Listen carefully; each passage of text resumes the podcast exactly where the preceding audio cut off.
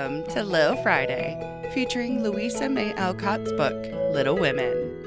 Read by Amber Jacoba. Sponsored by Gals Guide.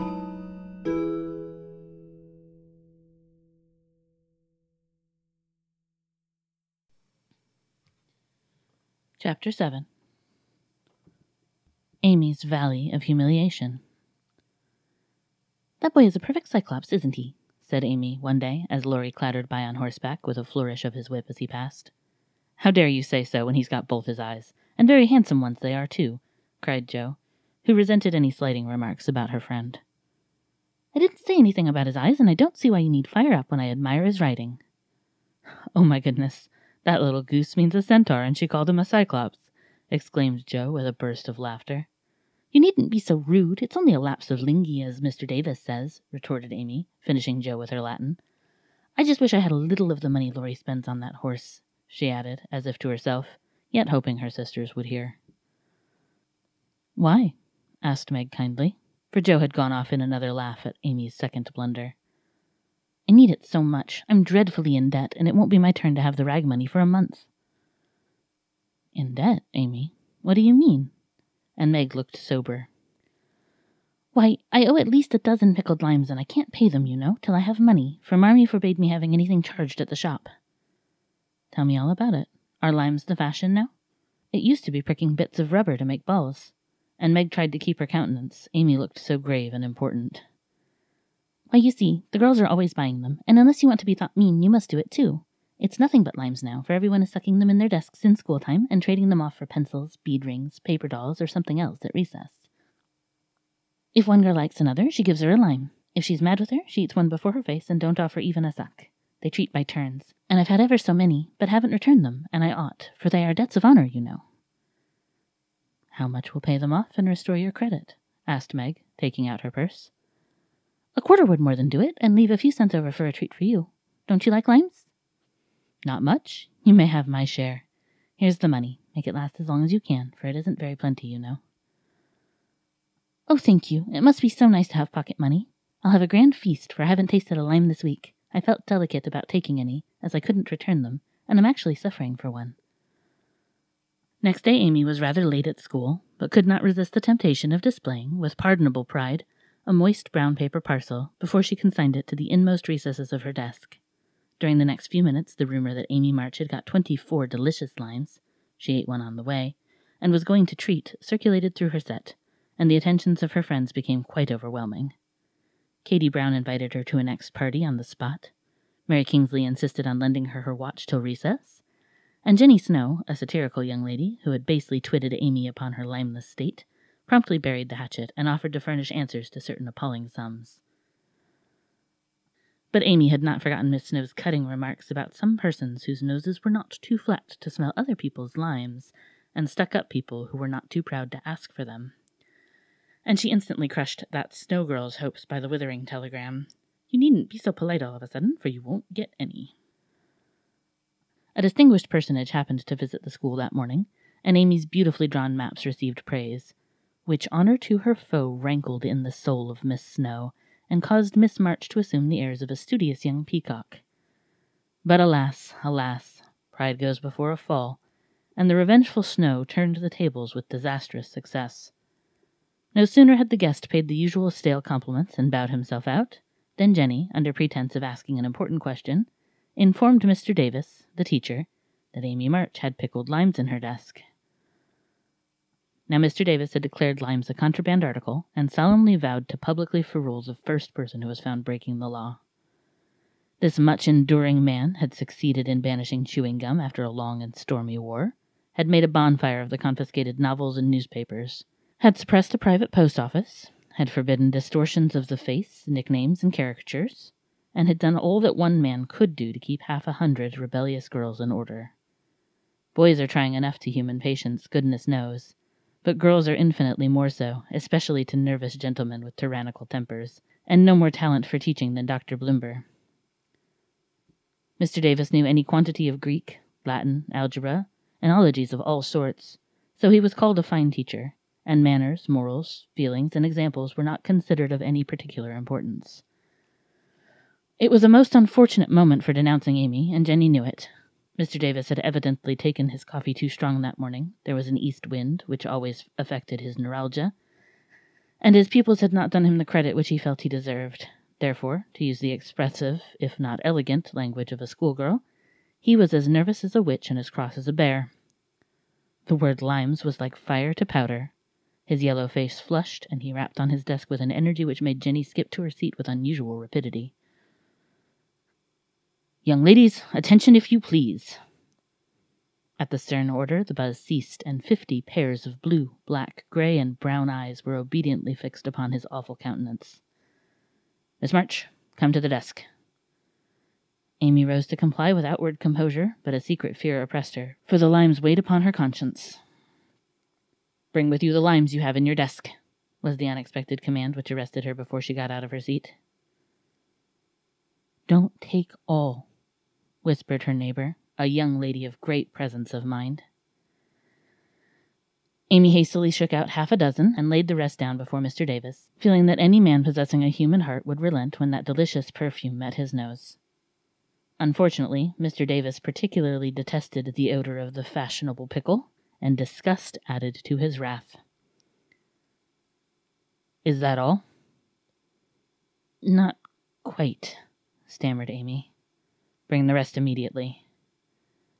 With a despairing glance at her set, she obeyed. You are sure there are no more? I never lie, sir. So I see.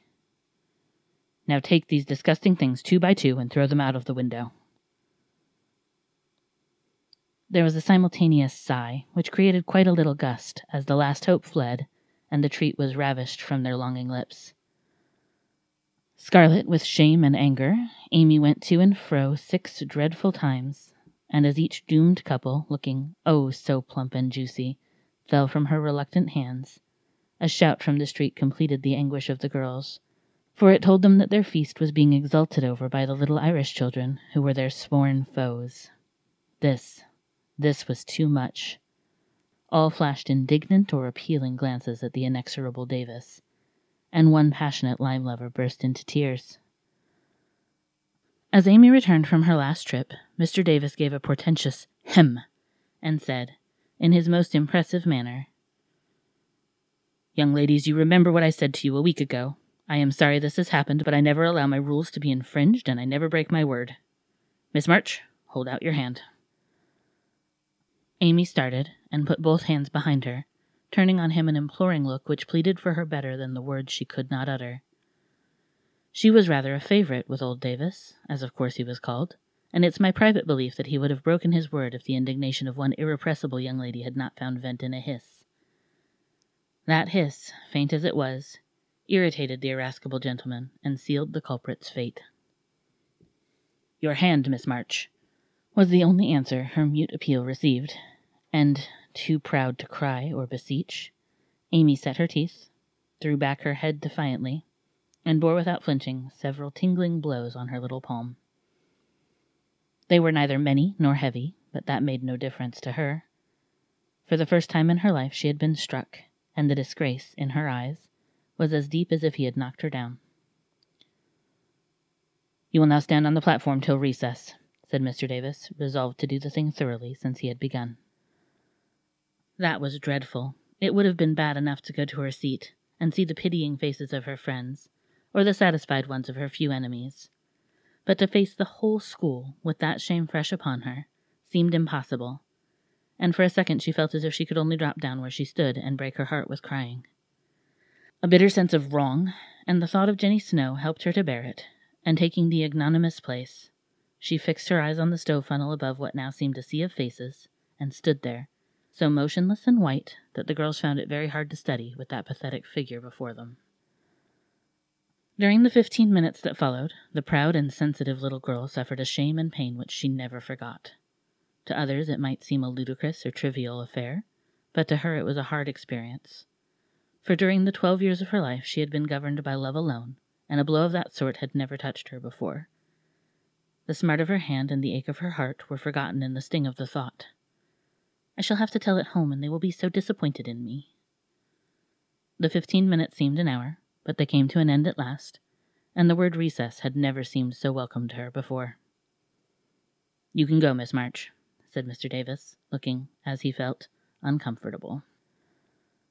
He did not soon forget the reproachful glance Amy gave him as she went, without a word to anyone, straight into the anteroom, snatched her things, and left the place forever, as she passionately declared to herself. She was in a sad state when she got home, and when the older girls arrived some time later, an indignation meeting was held at once. Mrs. March did not say much, but looked disturbed, and comforted her afflicted little daughter in her tenderest manner. Meg bathed the insulted hand with glycerin and tears, Beth felt that even her beloved kittens would fail as a balm for griefs like this. Jo wrathfully proposed that Mr. Davis be arrested without delay, and Hannah shook her fist at the villain and pounded potatoes for dinner as if she had him under her pestle. No notice was taken of Amy's flight, except by her mates, but the sharp eyed demoiselles discovered that Mr. Davis was quite benignant in the afternoon, also unusually nervous. Just before school closed, Jo appeared, wearing a grim expression, as she stalked up to the desk and delivered a letter from her mother, then collected Amy's property and departed, carefully scraping the mud from her boots on the doormat, as if she shook the dust of the place off her feet. Yes, you can have a vacation from school, but I want you to study a little every day with Beth, said Mrs. March that evening. I don't approve of corporal punishment, especially for girls. I dislike Mr. Davis's manner of teaching, and don't think the girls you associate with are doing you any good. So I shall ask your father's advice before I send you anywhere else. That's good. I wish all the girls would leave and spoil his old school. It's perfectly maddening to think of those lovely limes, sighed Amy with the air of a martyr.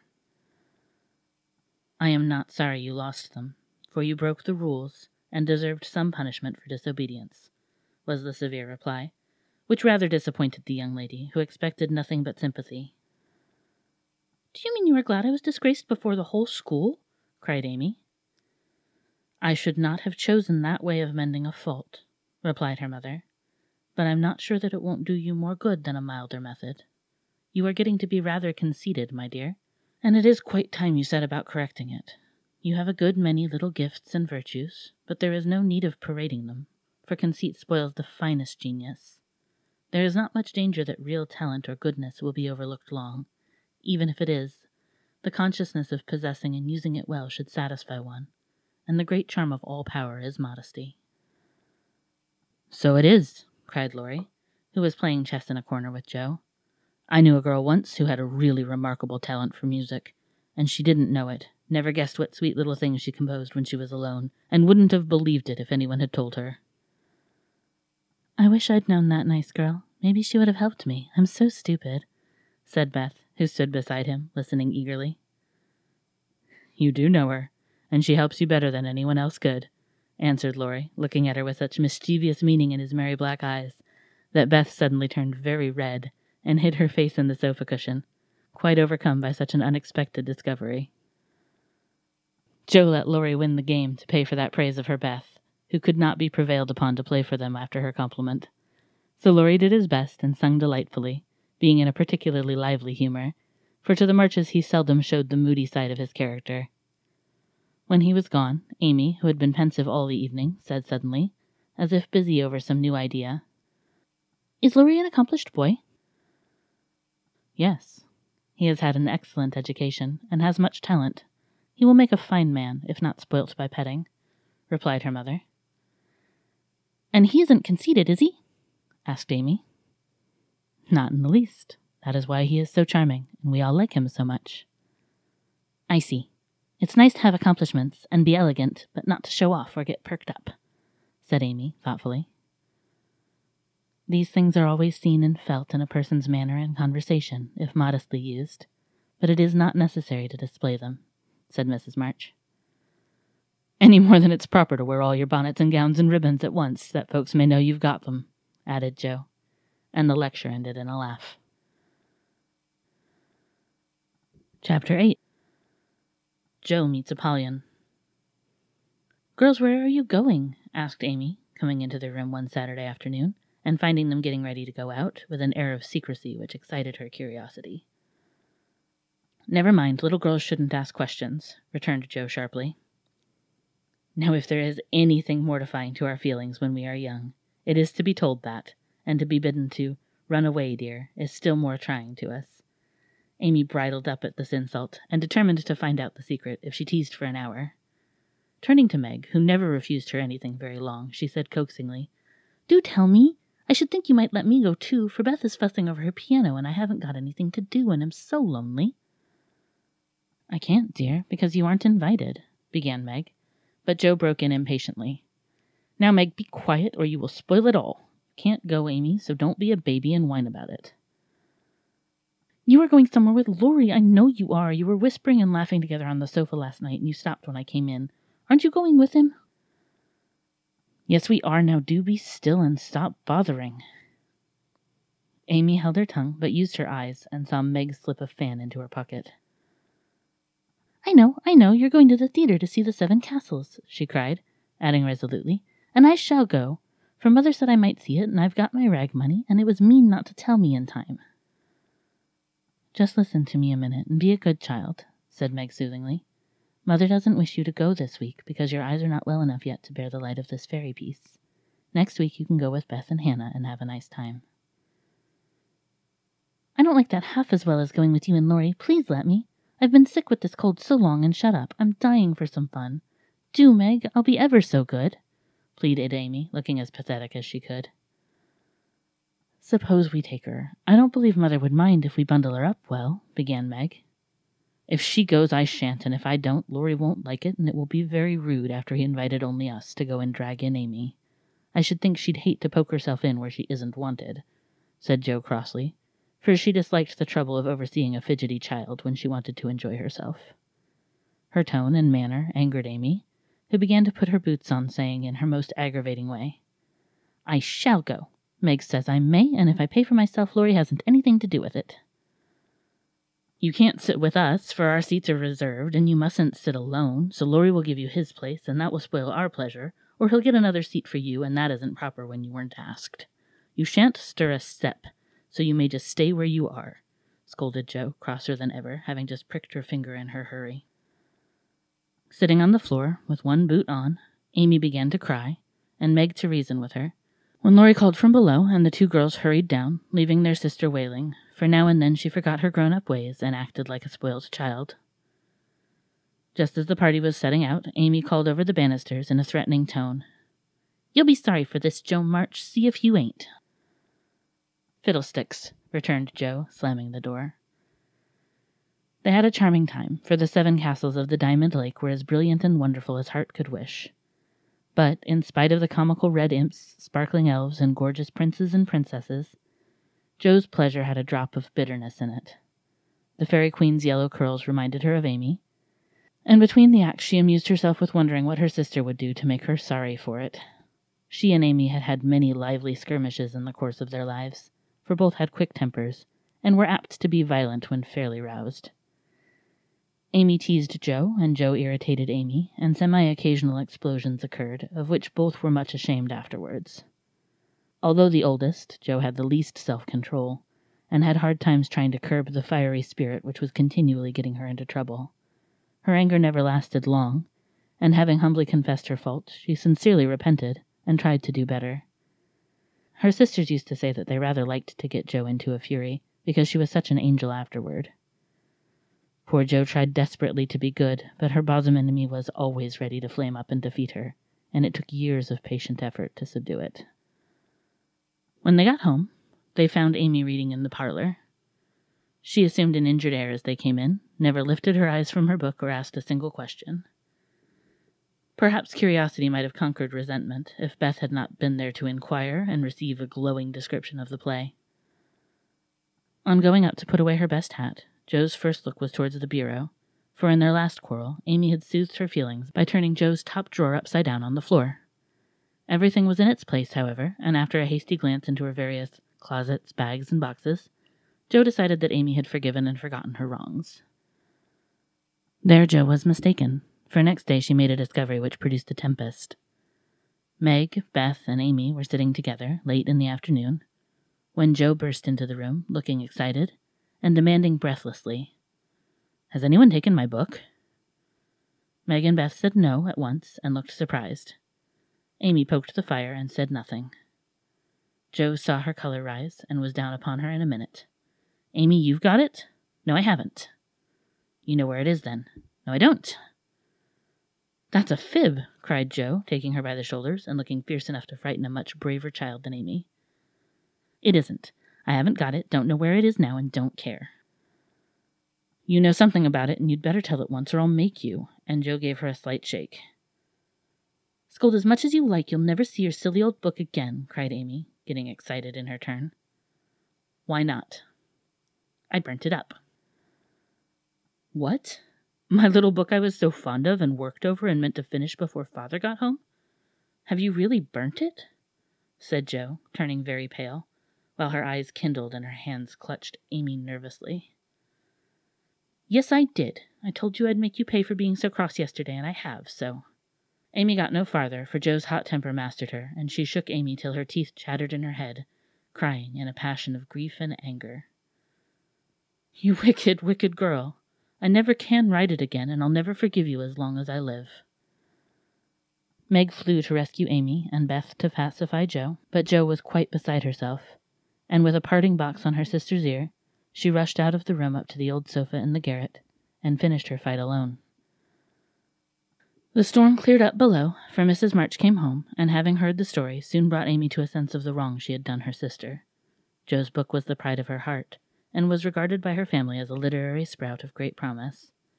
It was only half a dozen little fairy tales, but Jo had worked over them patiently, putting her whole heart into her work, hoping to make something good enough to print.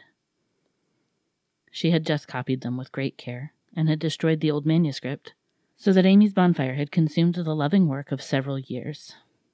It seemed a small loss to others, but to Jo it was a dreadful calamity, and she felt that it never could be made up to her. Beth mourned, as for a departed kitten, and Meg refused to defend her pet. Mrs. March looked grave and grieved, and Amy felt that no one would love her till she had asked pardon for the act which she now regretted more than any of them. When the tea bell rung, Jo appeared, looking so grim and unapproachable that it took all Amy's courage to say meekly, Please forgive me, Jo. I'm very, very sorry. I never shall forgive you, was Jo's stern answer, and from that moment she ignored Amy entirely. No one spoke of the great trouble, not even Mrs. March, for all had learned by experience that when Jo was in that mood, words were wasted, and the wisest course was to wait till some little accident or her own generous nature softened Jo's resentment and healed the breach. It was not a happy evening, for though they sewed as usual, while their mother read aloud from Bremer, Scott, or Edgeworth, something was wanting, and the sweet home peace was disturbed. They felt this most when singing time came, for Beth could only play. Jo stood dumb as a stone, and Amy broke down, so Meg and Mother sung alone. But in spite of their efforts to be as cheery as larks, the flute like voices did not seem to chord as well as usual, and all felt out of tune. As Jo received her good night kiss, Mrs. March whispered gently, My dear, don't let the sun go down upon your anger. Forgive each other, help each other, and begin again tomorrow. Jo wanted to lay her head down on that motherly bosom and cry her grief and anger all away, but tears were an unmanly weakness, and she felt so deeply injured that she really couldn't quite forgive yet.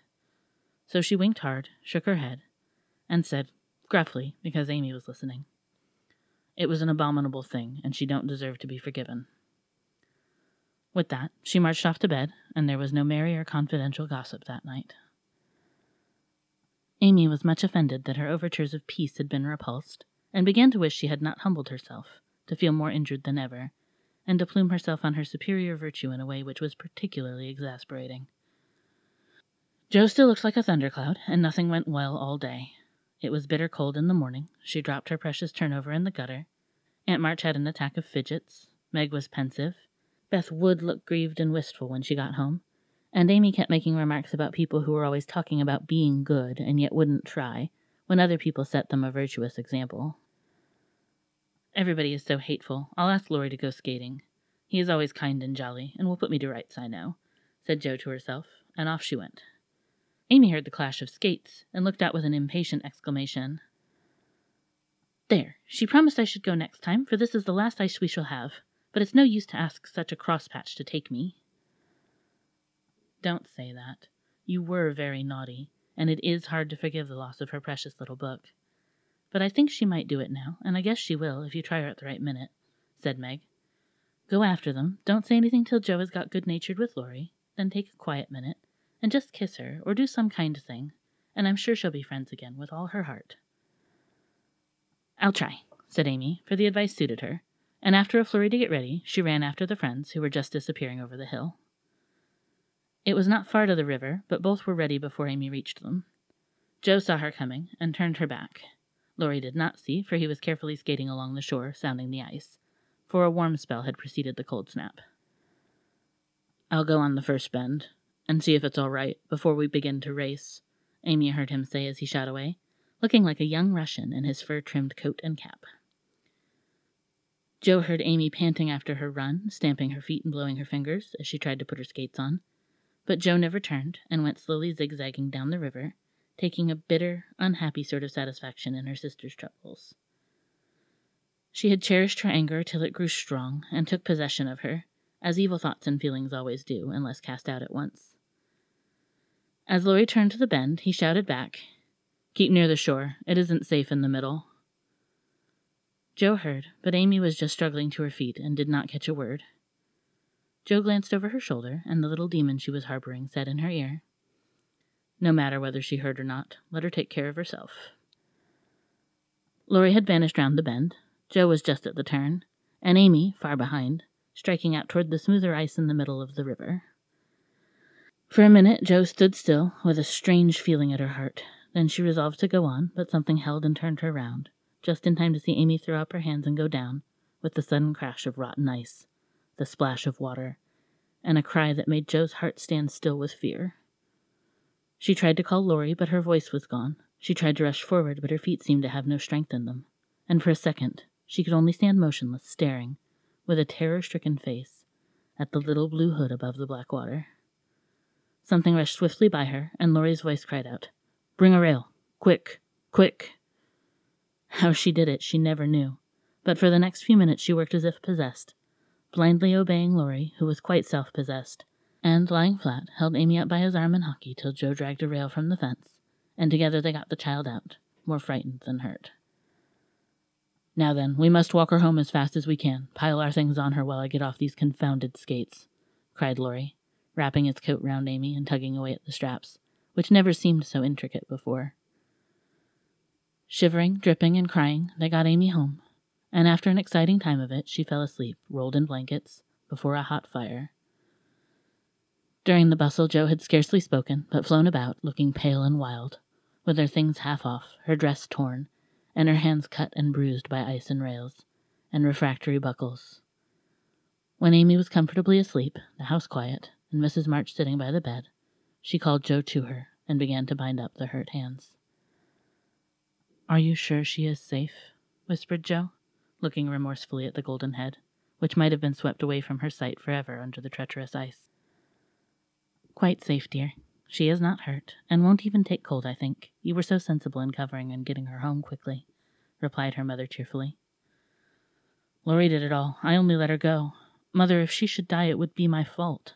And Jo dropped down beside the bed in a passion of penitent tears, telling all that had happened, bitterly condemning her hardness of heart, and sobbing out her gratitude for being spared the heavy punishment which might have come upon her. It's my dreadful temper. I try to cure it, I think I have, and then it breaks out worse than ever. Oh, mother, what shall I do? What shall I do? cried poor Jo in despair. Watch and pray, dear. Never get tired of trying, and never think it is impossible to conquer your fault, said Mrs. March, drawing the blousy head to her shoulder and kissing the wet cheek so tenderly that Jo cried harder than ever. You don't know. You can't guess how bad it is. It seems as if I could do anything when I'm in a passion. I get so savage. I could hurt anyone and enjoy it. I'm afraid I shall do something dreadful some day and spoil my life and make everybody hate me. Oh, mother, help me, do help me. I will, my child, I will. Don't cry so bitterly, but remember this day, and resolve, with all your soul, that you will never know another like it. Jo, dear, we all have our temptations, some far greater than yours, and it often takes us all our lives to conquer them. You think your temper is the worst in the world, but mine used to be just like it. Yours, mother. Why, you were never angry. And for the moment, Jo forgot remorse and surprise. I've been trying to cure it for forty years, and have only succeeded in controlling it. I am angry nearly every day of my life, Jo, but I have learned not to show it, and I still hope to learn not to feel it, though it may take me another forty years to do so. The patience and the humility of the face she loved so well was a better lesson to Jo than the wisest lecture, the sharpest reproof. She felt comforted at once by the sympathy and confidence given her, the knowledge that her mother had a fault like hers, and tried to mend it, made her own easier to bear and strengthened her resolution to cure it. Though forty years seemed rather a long time to watch and pray to a girl of fifteen. Mother, are you angry when you fold your lips tight together and go out of the room sometimes? When Aunt March scolds or people worry you? asked Jo, feeling nearer and dearer to her mother than ever before. Yes, I've learned to check the hasty words that rise to my lips, and when I feel that they mean to break out against my will, I just go away a minute and give myself a little shake for being so weak and wicked, answered Mrs. March with a sigh and a smile, as she smoothed and fastened up Jo's disheveled hair. How did you learn to keep still? That is what troubles me, for the sharp words fly out before I know what I'm about, and the more I say, the worse I get, till it's a pleasure to hurt people's feelings and say dreadful things. Tell me how you do it, Marmee dear. My good mother used to help me, as you do us, interrupted Jo with a grateful kiss. But I lost her when I was a little older than you are, and for years had to struggle on alone, for I was too proud to confess my weakness to anyone else. I had a hard time, Jo, and shed a good many bitter tears over my failures, for in spite of my efforts, I never seemed to get on. Then your father came, and I was so happy that I found it easy to be good.